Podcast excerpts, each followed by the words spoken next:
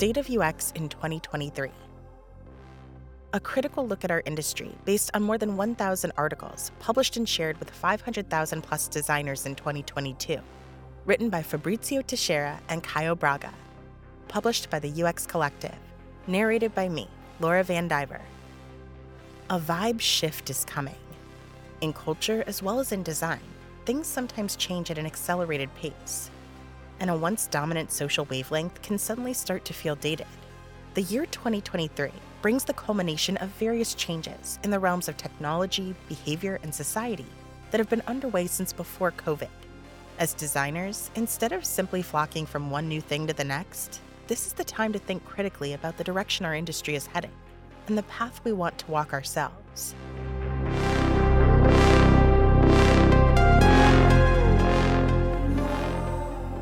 From the hottest job in the world to the hottest mess. After a few consecutive strong years for tech companies, layoffs are a specter haunting our industry. No business is safe. In 2022, we've seen staff cuts in companies big and small, including Facebook, Better.com, Coinbase, and Twitter. Public markets have been hit hard in 2022, and the effects have been felt in private companies as well.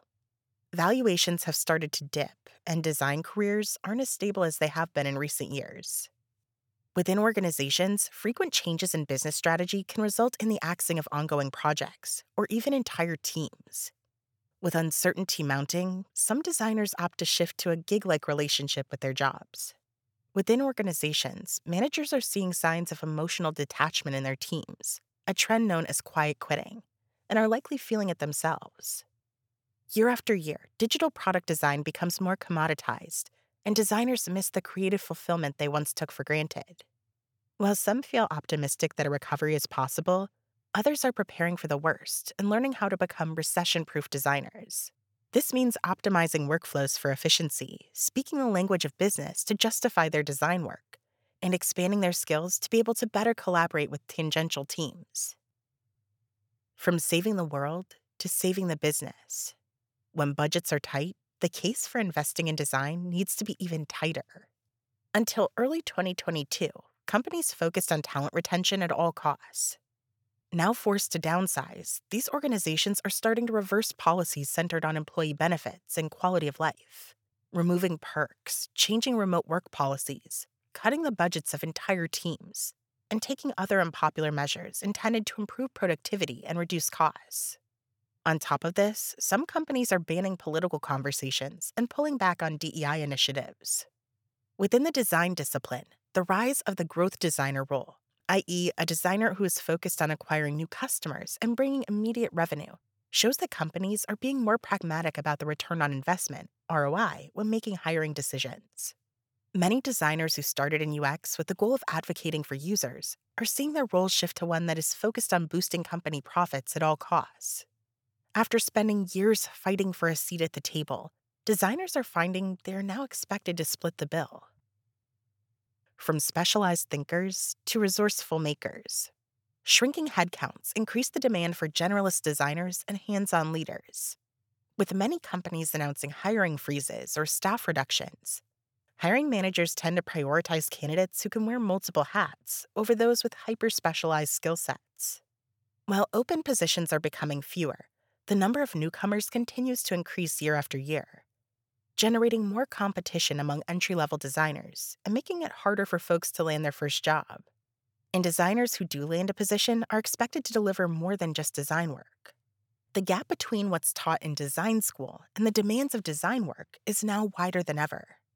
On the senior side of the spectrum, the ongoing trend of managers shifting back to hands-on positions shows no sign of slowing down. The last thing company leadership wants is territorialism, silos, and the "this is not part of my job description" mentality. Since next year's economic landscape isn't clear and teams continue to be spread thin, watch for burnout within your team, keep track of your own resignation tendencies, and take precautions to avoid burning out yourself. From group thinking to bias towards action. Too many circular conversations and not enough decision-making is undermining design work. It's time to rethink how we collaborate with a focus on making things happen. One meeting is over, and we jump right into the next one. Everyone shares their opinion, but no decisions are made as we move from one item on the agenda to the next.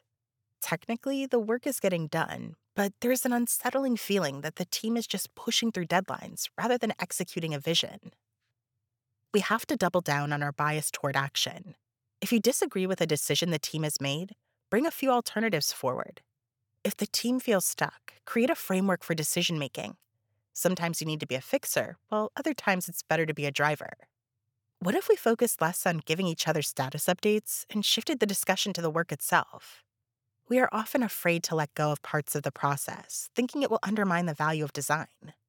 But not moving things forward is even worse. As soon as we start delivering, we add clarity.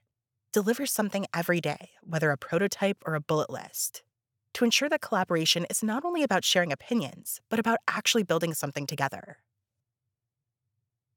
From thought leadership to algorithm-driven leadership.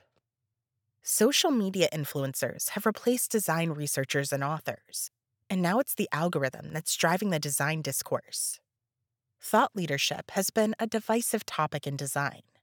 While some designers find in it a way to share their knowledge and build a reputation in the industry, others consider it an abandonment of craft in pursuit of fame.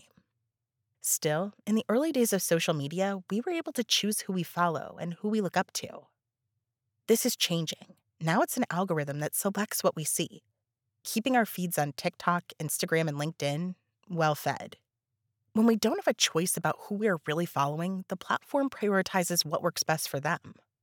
The most polarizing, clap if you agree, share if you don't, short and prescriptive posts. When content is shorter and maximized for engagement, we often lose track of the origin, history, and context behind it. A designer may be more likely to hear about a UX law from an Instagram story than through the actual research which brought it about. The lack of nuance from these randomly suggested videos undermines any value we could get from them. For professionals known for asking why and for striving to understand users' context, we need to be more intentional about our information sources. From a human-centered present to an uninhabited future. While Web 2 keeps trying to make technology look and feel more human, Web 3 tries to make technology more technological. If the visual narratives broadcasted by Web 2 companies were built around putting people first, focus on the customer and the rest will follow, and don't be evil. The new wave of Web 3 companies represents a shift in direction. There is no place for flat, geometric-style illustrations of humans on this new web. Instead of focusing on how products fit our lives, Web 3 aesthetics shifts the focus to showing an exciting yet-to-be-explored universe. Shifts in visual narratives happen every decade or so, so it's not surprising that the design world is moving away from the corporate flatness of Web 2.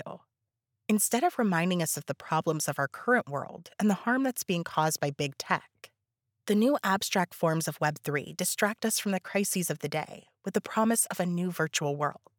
Web 3 companies seem to be saying that it's easier to leave this world than to fix it.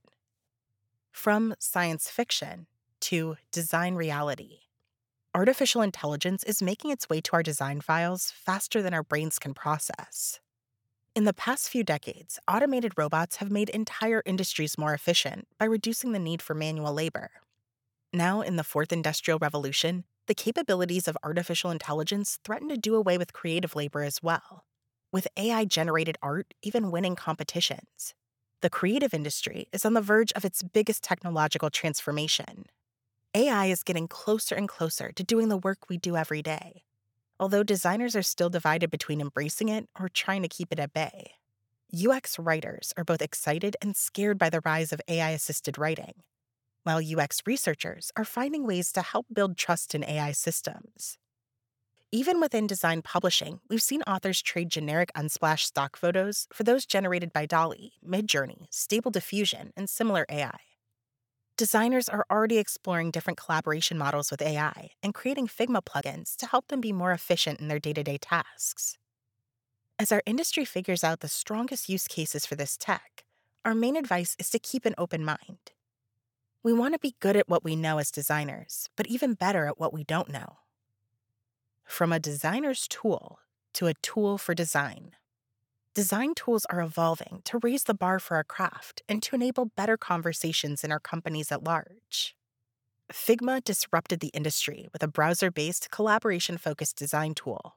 They also invested in building community and connecting with a new audience of designers less interested in $2,000 conferences with long lectures than in short talks available for free online. The proposed acquisition of Figma by Adobe validates this approach at an enterprise level.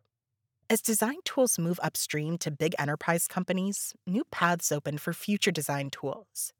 Today's designers are following open-source protocols to design more freely, connecting with development workflow to improve handoffs, and augmenting design systems powered by AI capabilities.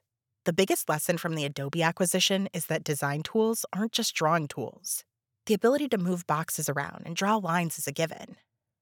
Real design happens when the tool gets out of the way, enabling people to talk, comment, see each other in real time, co-create, and make space for collaboration. After all, the best design tools are also conversation tools. From going the extra mile to taking an extra minute. Pushing ourselves too hard is breaking us as individuals. Designers have always felt the need to go the extra mile. Many of us spend our free time creating side projects, taking on freelance work, moonlighting at startups, mentoring protégés, sharing content, and even becoming crypto enthusiasts. And from 9 to 5, we push ourselves to break into the industry, to get that promotion, to earn the recognition of our managers, and to have a seat at the table. We have conflated our employer's growth with our own. To solve this mess, we need to decouple ourselves from our work. We need the time, space, and agency to grow at our own pace.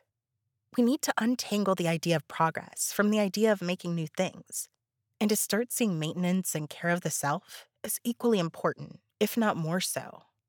We need to find meaning in our work, but also outside of it. In the long run, we see that consistency is more important than intensity. And we will need to be there for ourselves tomorrow, regardless of how things went today. Drink water, be kind to yourself, and stay true to what you hold dear. Bring your best to your work, but give yourself an extra minute. Uncertainty is the only certainty there is. 2022 taught us a humbling lesson on volatility and change. A year that started with the unparalleled promise of Web3 and the acronym party of NFT, DAO, DEX, DeFi ended on a different and less energizing note. Faith in crypto is shrinking. The metaverse has now become an expensive joke, and Web3 startups are trying to force unimaginable use cases down everyone's throats.